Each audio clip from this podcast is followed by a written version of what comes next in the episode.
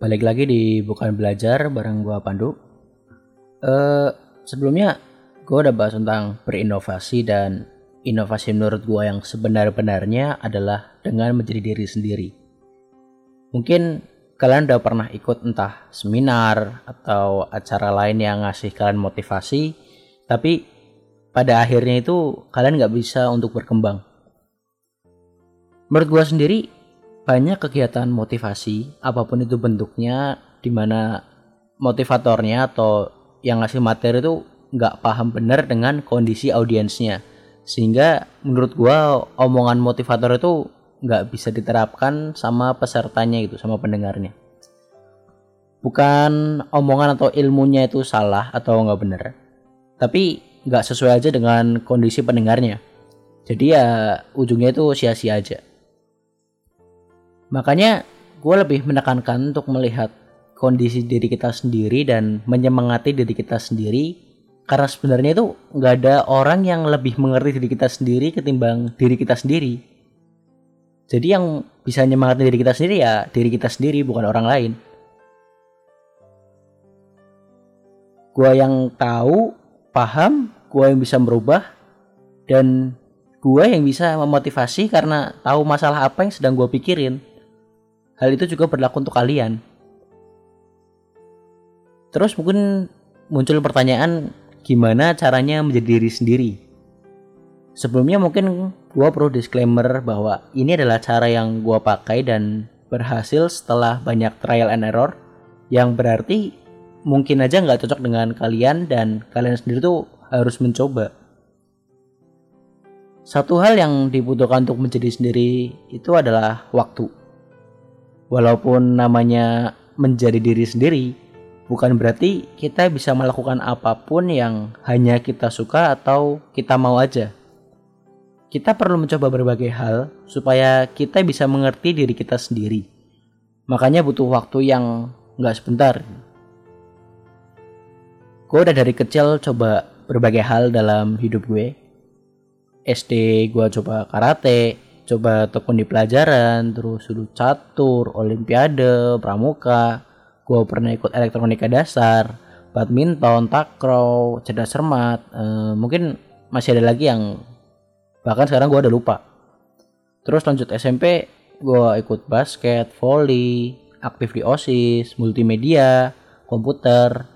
Di S M A gue lomba film, ikut pencinta alam. Sekarang ini gue kuliah jurusan informatika, tapi yang gue lakukan ya semenjak kuliah ini malah menulis gitu.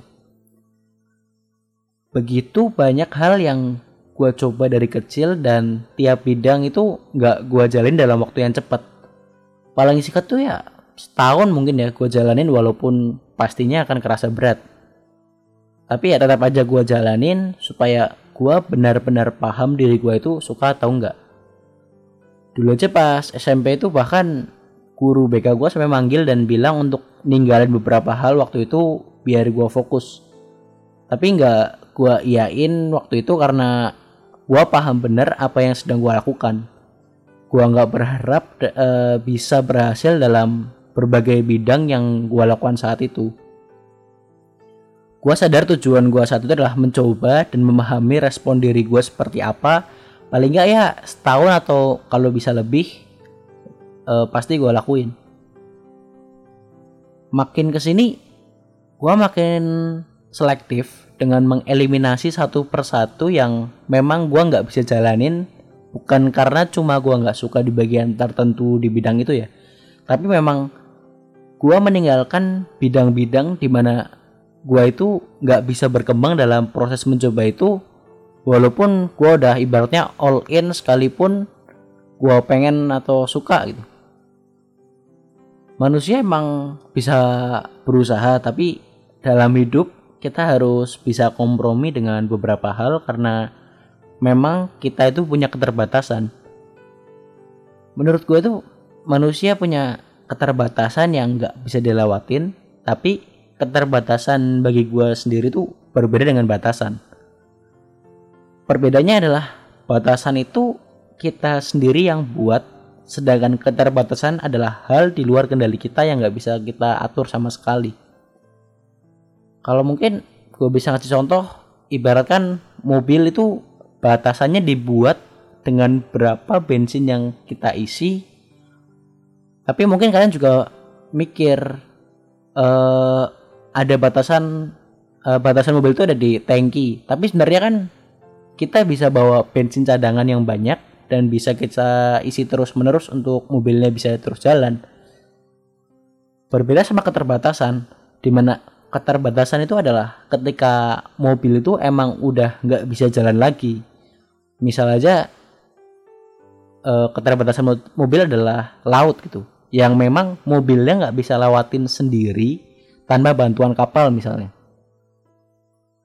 Dengan tahu keterbatasan, kita itu bisa menyesuaikan hasrat atau keinginan kita pelan-pelan, melepaskan beberapa hal yang memang diri kita sendiri nggak mampu. Setelahnya kita bisa merencanakan pilihan apa yang harus kita ambil dan apa yang harus kita lakukan atau langkah apa yang harus kita tempuh untuk mencapai keinginan yang bisa kita capai dengan memaksimalkan potensi dan menghindari hal-hal yang tidak akan kita bisa kuasai. Kita nggak bisa menjadi hebat di semua sisi dan pastinya ada aja hal atau ada aja posisi di mana kita itu di bawah. Ketika kita menyadari bidang di mana kita tidak mampu bersaing di situ, kita harus rela dan mau pindah, lalu mengakui kalau orang lain itu ada di atas kita. Jadi dengan kenal diri sendiri, kita nggak perlu berusaha menjadi beda lagi. Tapi nyatanya yang sering gue lihat, banyak yang pengen berasa beda tapi nggak ada bedanya. Jadi cari-cari masalah aja gitu biar beda aja dari yang lain. Uh, mungkin segitu aja dari gue. Sampai ketemu minggu depan.